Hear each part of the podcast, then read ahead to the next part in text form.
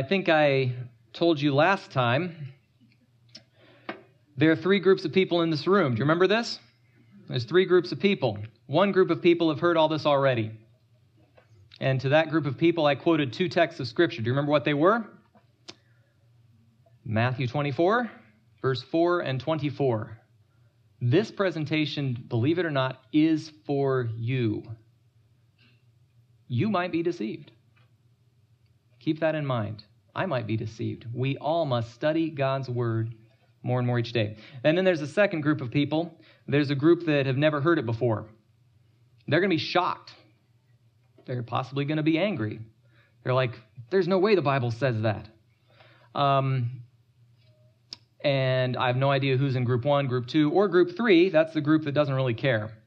I think by the end of our presentation tonight, there won't be anybody in group three. Everybody's going to understand that, you know, this matters. But I don't know who's going to be in group one and group two. Um, but I talked with Paul after my last presentation, and he and I shared one text of Scripture. I'd invite you to turn there. This is Second Thessalonians. Second Thessalonians. This is we looked at two big passages about the Antichrist. We'll review them briefly tonight. For those of you who missed, I'm very sorry. Ask me questions afterwards if you need to because you missed a lot if you missed Tuesday evening's presentation. We talked about Daniel chapter 7 in detail, we talked about Revelation 13 in detail, and we identified the Antichrist. We're building on that tonight. We didn't look as much at 2 Thessalonians chapter 2. I want you to look at verse 10. Because at the end of time, we all understand there's two groups of people, right? There's sheep and goats and the saved and lost. I mean, Jesus tells all sorts of parables about this. Based on 2 Thessalonians chapter 2 and verse 10, What separates the saved from the lost? Is it understanding the mark of the beast? No. Is it knowing the Ten Commandments from memory? No. What is it? It's the love of the truth. And this applies with equal force to group one and group two. Even if you think you've heard all of this before, if you do not love the truth, you will be lost.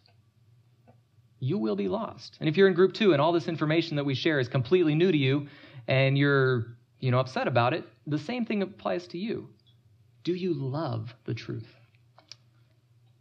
With that introduction, I'd like to pray once more and we'll get into our presentation.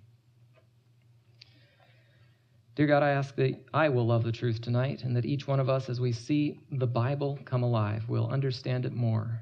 In Jesus' name, amen. Well, in the year 2010, they first started to show up in the state of Michigan $20 bills, and lots of them. They were counterfeit $20 bills produced by the man who's been called the greatest counterfeiter of all time. His name was Frank Bourassa.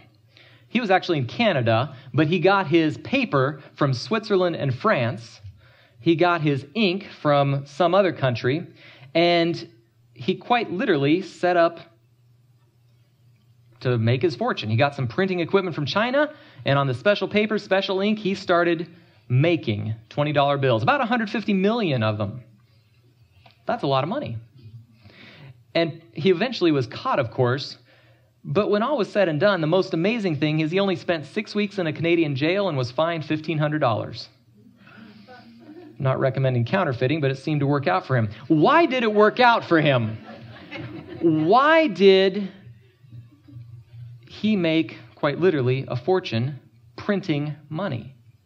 It's because his counterfeit looked almost exactly like the real thing, isn't it? That's kind of the key to a counterfeit, is making sure it looks very close to the real thing. That's kind of the key to a good counterfeit.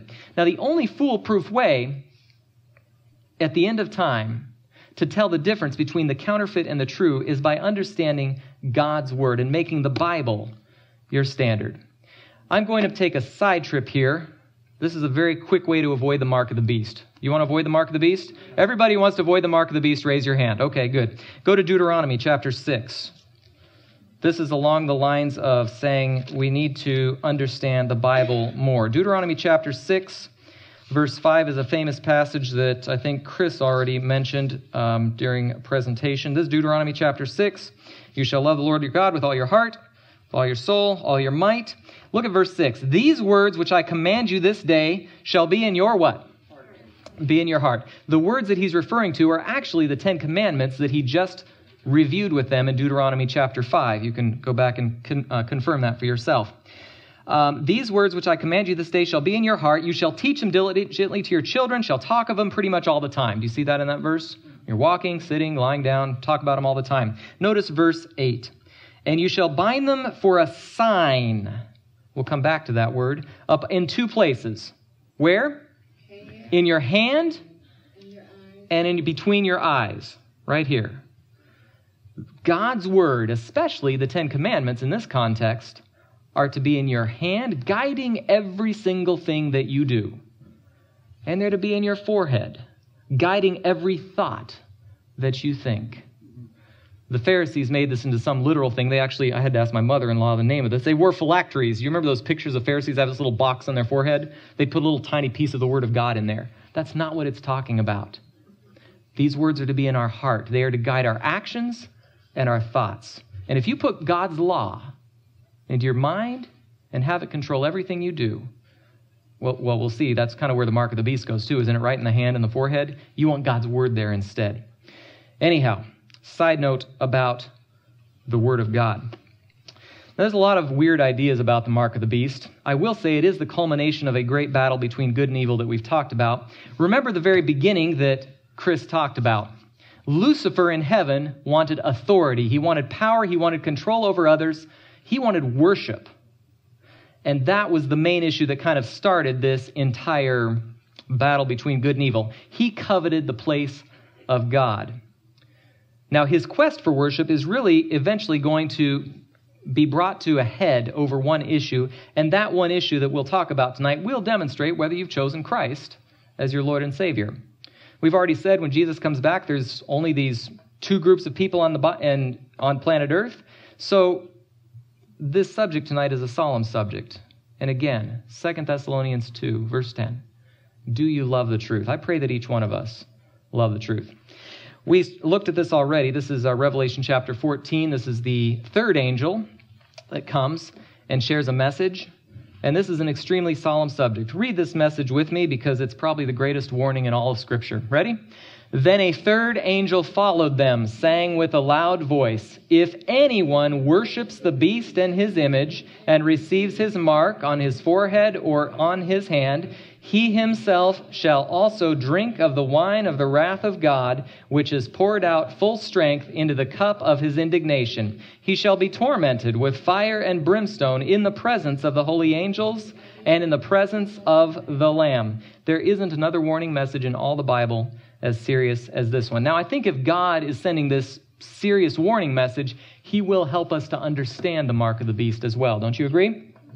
There's all these weird ideas. Some people think it's a tattoo. I've heard people say it's like a chip underneath the skin or a barcode, like on people's foreheads. You've probably seen cartoons of those sort of ideas.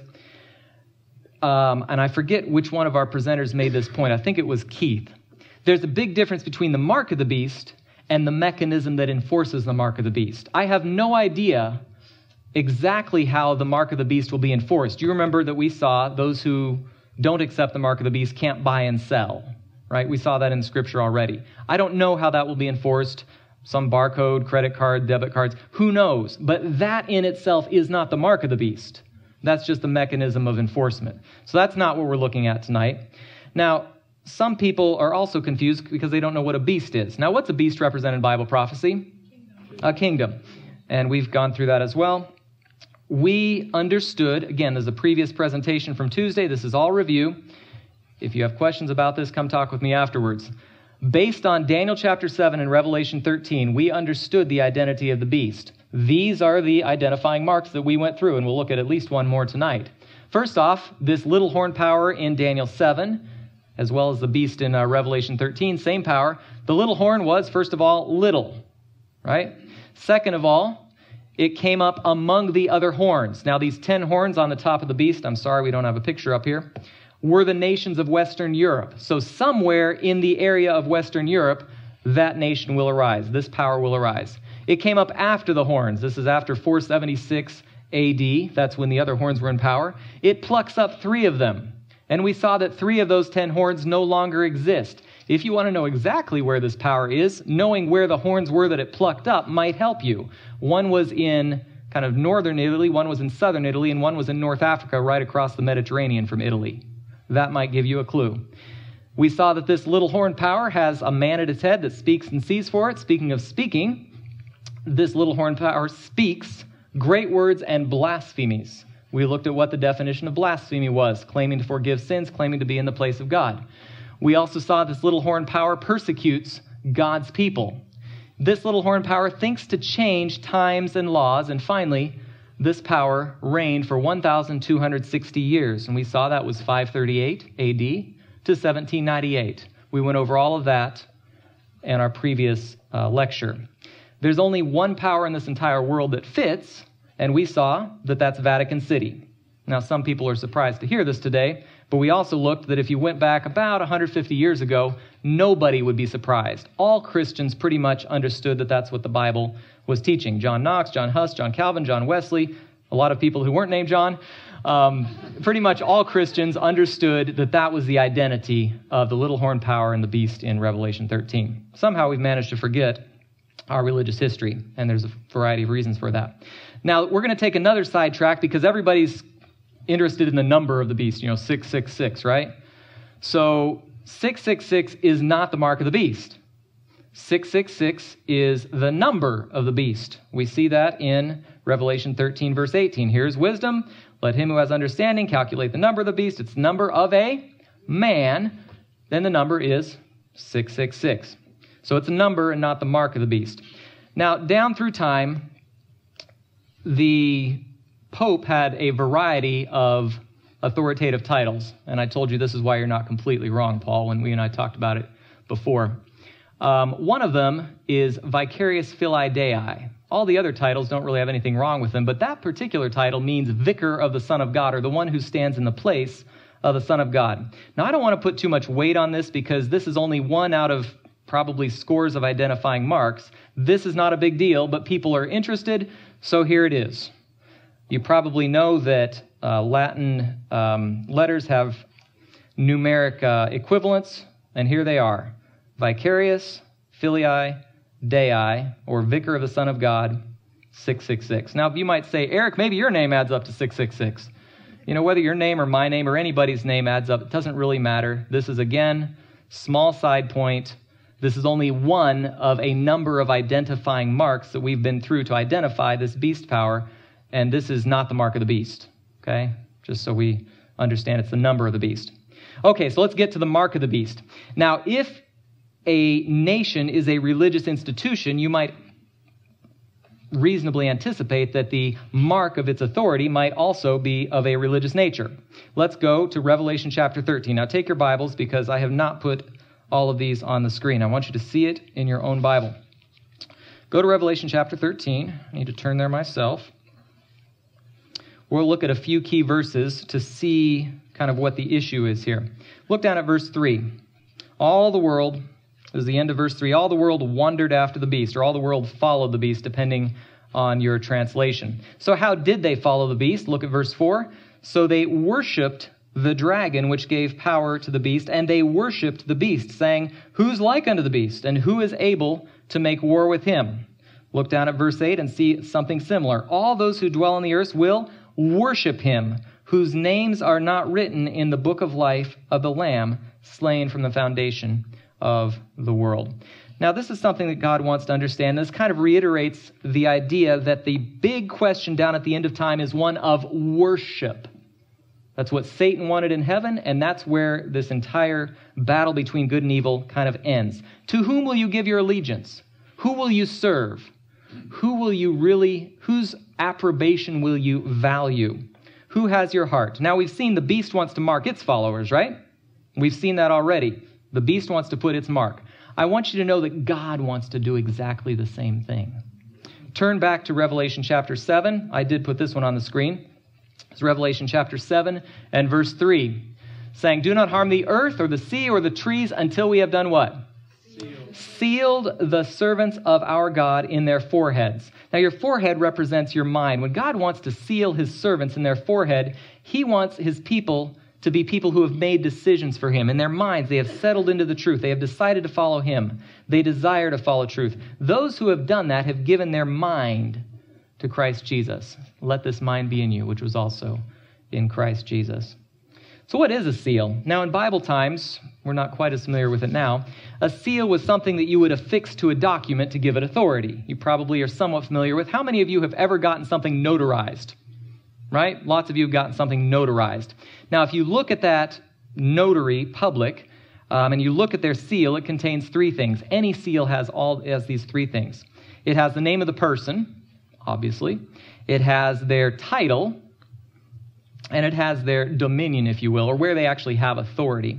Um, I'll give you an example. I had to get some official document notarized. I went to the uh, secretary in our surgery department. Her name is uh, Cindy. I won't use her last name for sake of the video, but anyway, Cindy said, Cindy so and so, Notary Public, State of Tennessee.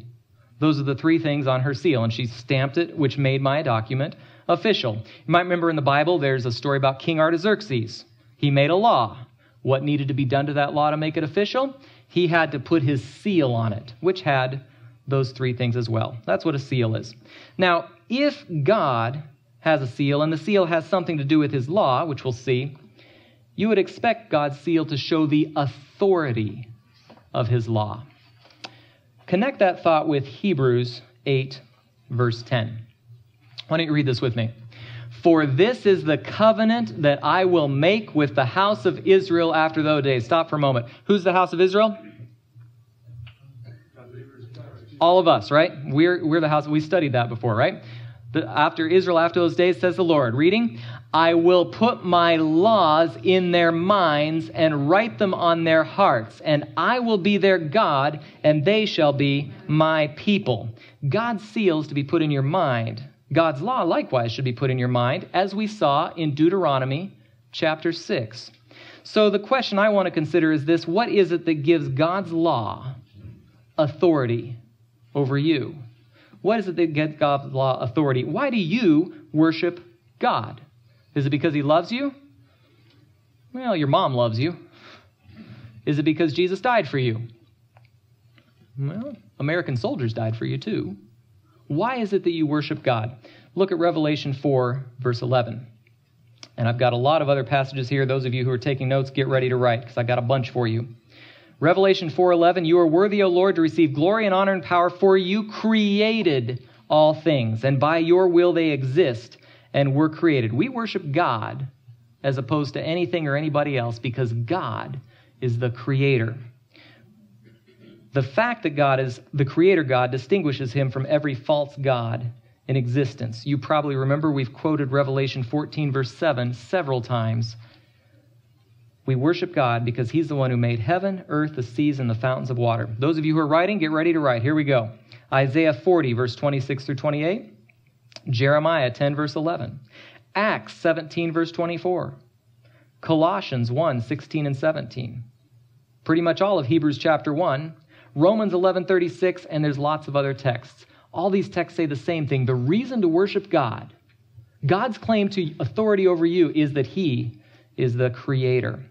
So we already said this every seal has three components, the name of the person, what their title is, excuse me, and what their domain is. So where in God's law do we find that claim to authority and those three things? If you want to turn in your Bibles there, I will have some of the text on the screen. This is Exodus chapter 20, where we find the Ten Commandments.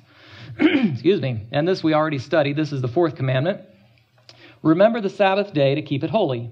Six days you shall labor and do all your work, but the seventh day is the Sabbath of the Lord your God. Now jump down in your Bible to look at verse 11. The Bible says, In six days the Lord made the heavens, the earth, the sea. And therefore, God blessed the Sabbath day and hallowed it. So if you look, you find all the components of the seal of God there in God's law in the fourth commandment. What's his name? The Lord. What did he do? He's the creator. That's his title.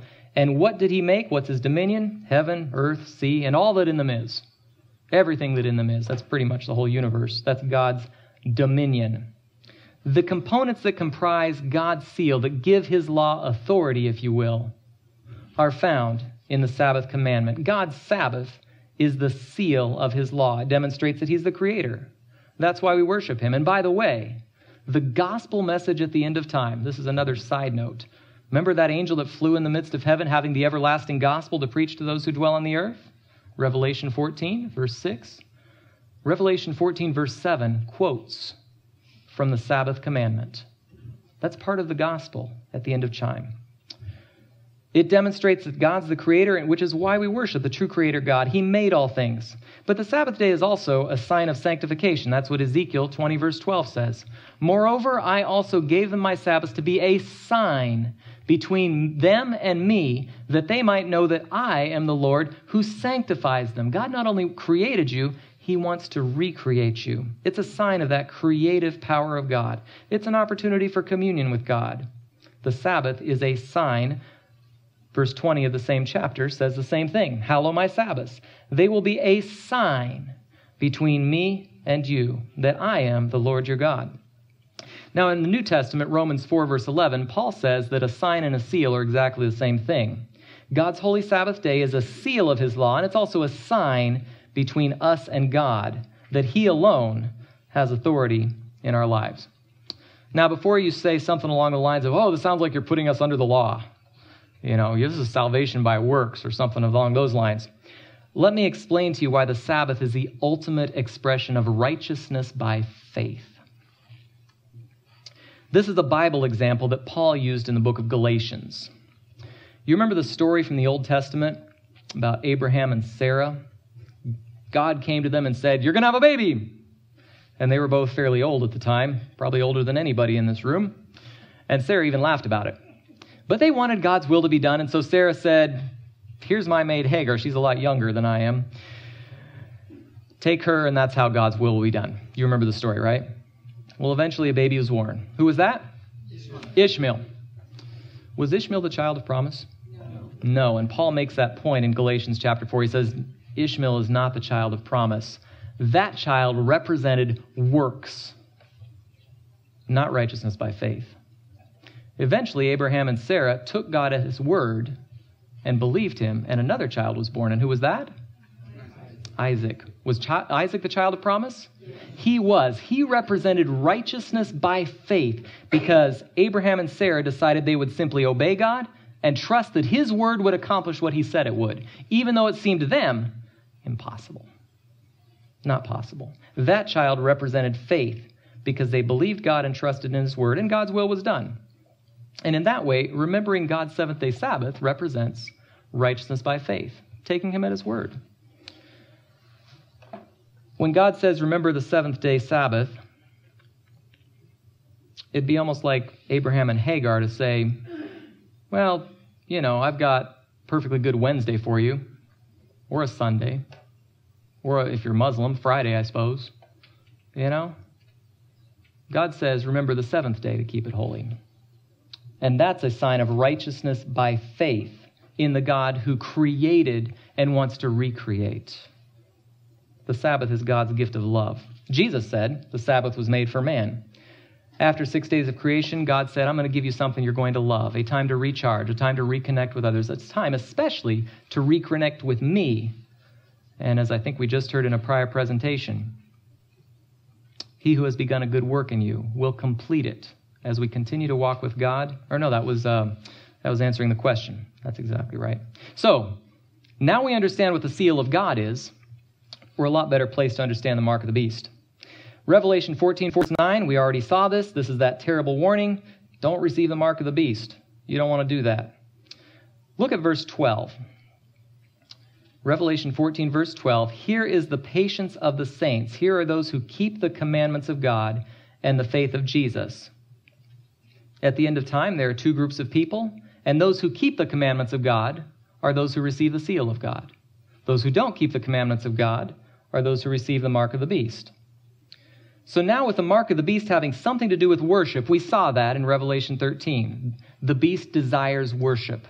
God desires worship. There are two competing authorities at the end of time, both asking for your worship.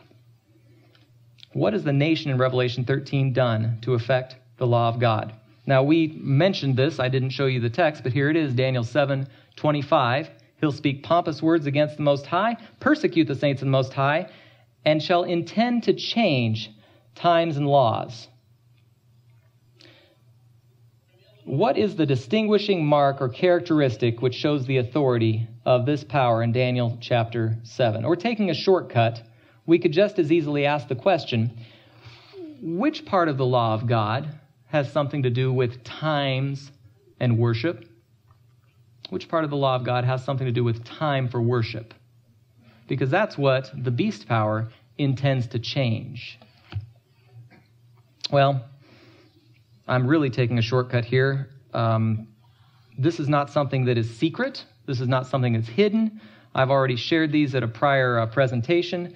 This is what the Vatican says about its own distinguishing mark. We've studied who the beast is, who the, the little horn power is, and this is what the Vatican says. We showed this um, Tuesday night. This is from a Catholic catechism. Which day is the Sabbath day? Answer Saturday is the Sabbath day. Well, why do we observe Sunday instead of Saturday? Answer because the Catholic Church transferred the solemnity from Saturday to Sunday. It's from the Convert's Catechism, page 50. This is what Karl Keating wrote in his book, Catholicism and Fundamentalism. This is page 38. Fundamentalists meet for worship on Sunday, yet there's no evidence in the Bible that corporate worship was to be made on Sunday. The Jewish Sabbath, or day of rest, was, of course, Saturday. It was the Catholic Church that decided Sunday should be the day of worship for Christians in honor of the resurrection. It wasn't God. This is public knowledge. This is what the Church of Rome claims their mark of authority is. We did this. We changed the worship day from God's Sabbath to Sunday. This is a church bulletin from uh, Michigan about 20 years ago. It's not an official church decree, but it's interesting nonetheless. Perhaps the boldest thing, the most revolutionary change the church ever did, happened in the first century. The holy day, the Sabbath, was changed from Saturday to Sunday, not from any directions noted in the scripture, but from the church's sense of its own power.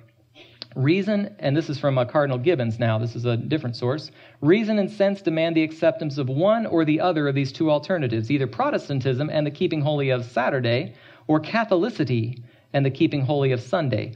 Compromise is impossible. Certainly a very famous Catholic writer. This is why we can understand now Revelation 13, verse 8 all who dwell on the earth will worship him whose names have not been written in the book of life of the Lamb, slain from the foundation of the world. Well, how does God see this question? Jesus said, Matthew 15, verse 9, In vain they worship me. Again, the issue is worship. Teaching as doctrines the commandments of men.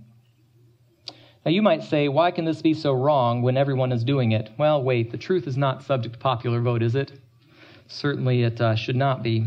It's not a matter of popular opinion. You don't always want to go with the crowd.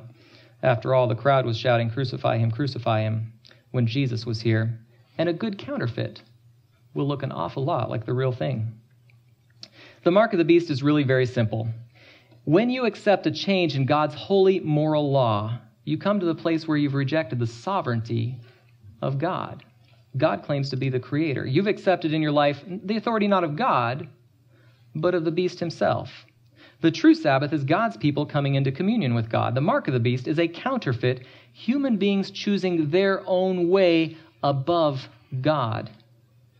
Now I understand this probably comes as a surprise to some people. The you know group two, remember, different groups of people here tonight.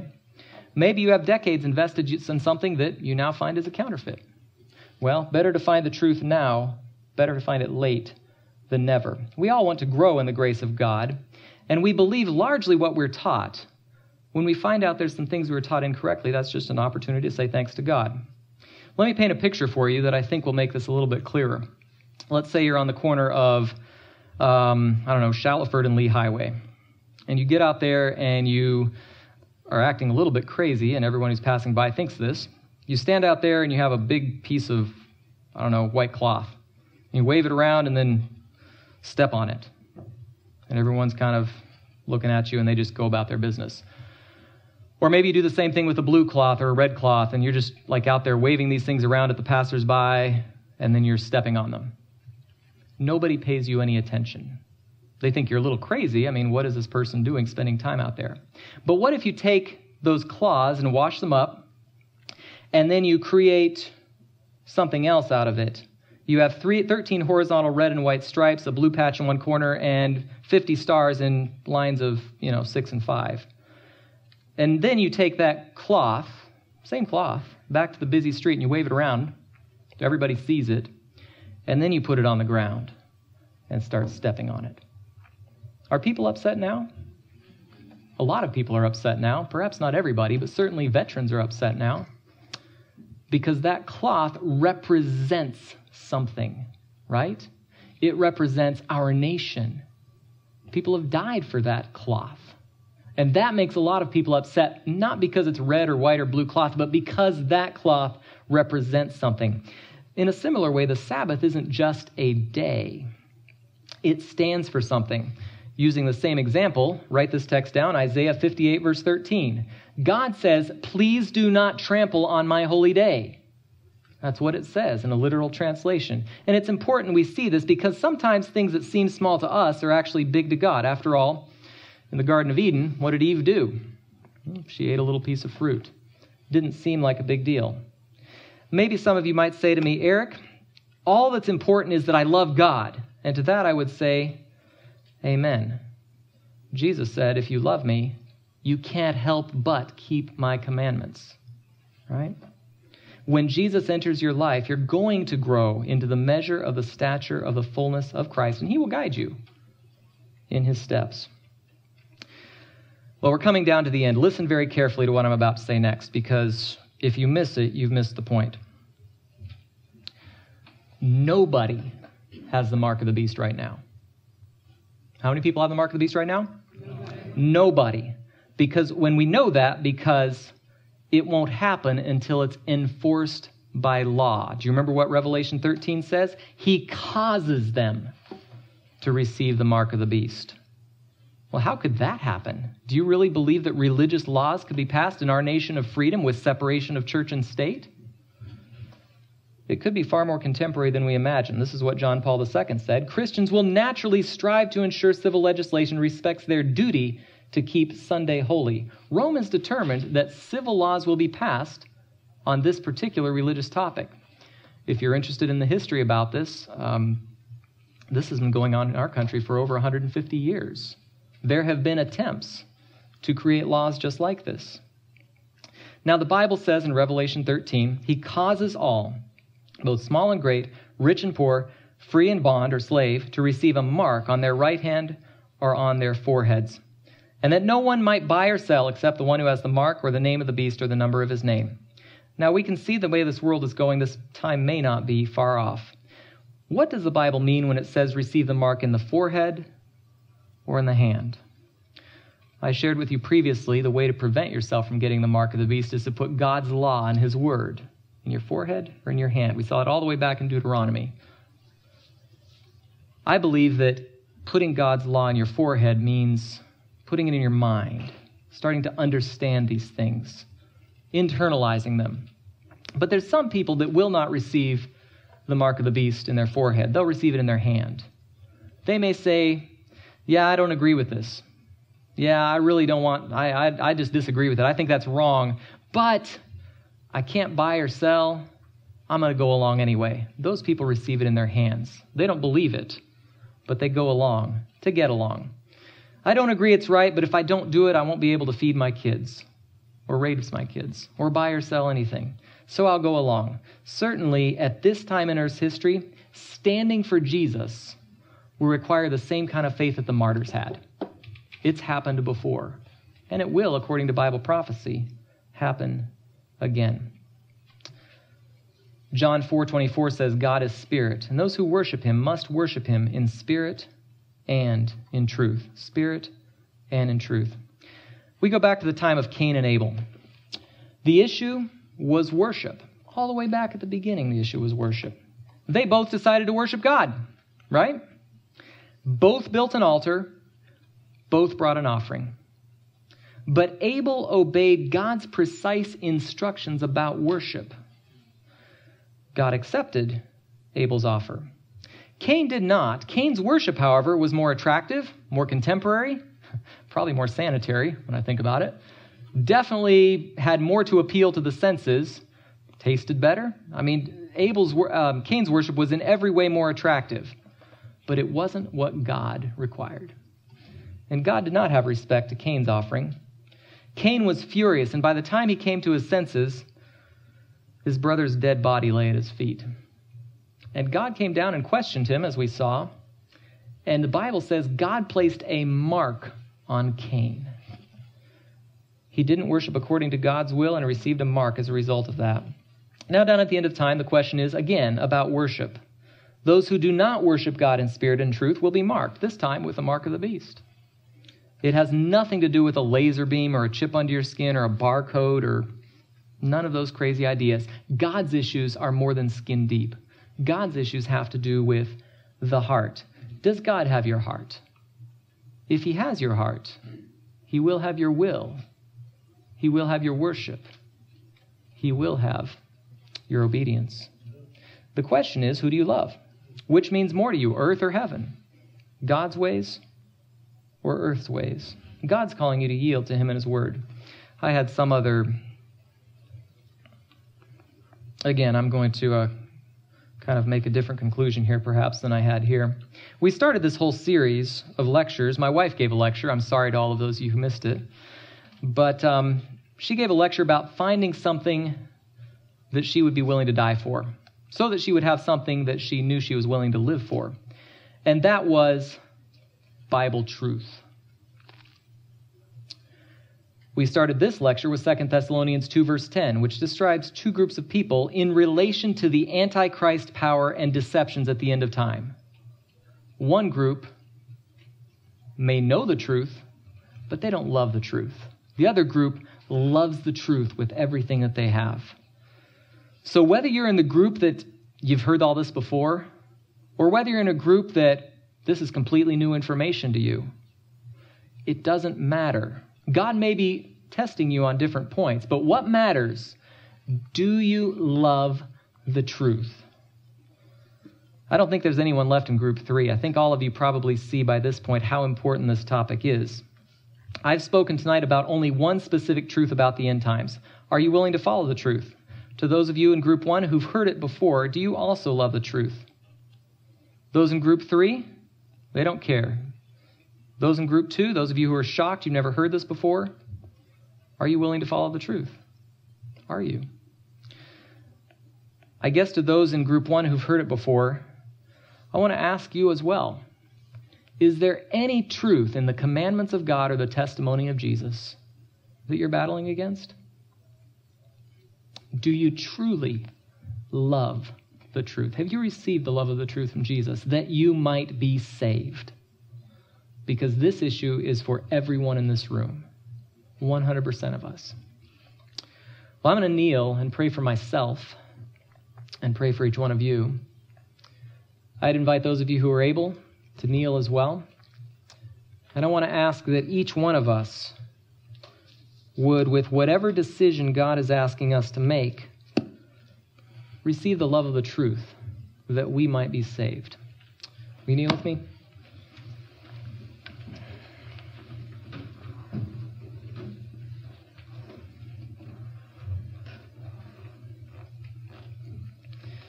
Dear God, there are so many truths in Scripture, but there are some truths that are present truth. They are truths that affect us right now. They're those truths that, with prophet's pen, you have warned us about. You have sent us encouragement and warning and instruction on your will and your ways and your desire for us. We know that there are two powers contending for our loyalty, two powers contending for our worship. Christ is working with his holy angels through the Holy Spirit to impress each one of us here tonight about areas of truth that perhaps we either have not seen before or perhaps we've turned away from in the past. And Satan is working with his evil angels and all the powers of governments of this world that he can get onto his side to enforce worship. He wants to force people to whether they agree with it or not, to give him either first-hand or even second-hand worship. He doesn't care. All he cares about is that our first and only loyalty is not to you. Oh, my Father, I ask for the sake of Jesus that you will give me the love of the truth. Help me to understand your word and your will for my life. And I pray for each person here that we will each study the Bible more and more each day and discover more and more about what Jesus has done, is doing, and will do in our lives, and his desire for us in the future. May the Holy Spirit speak to each person here tonight individually, and may each one of us learn how Jesus would lead us every step of the way. In Jesus' name, amen.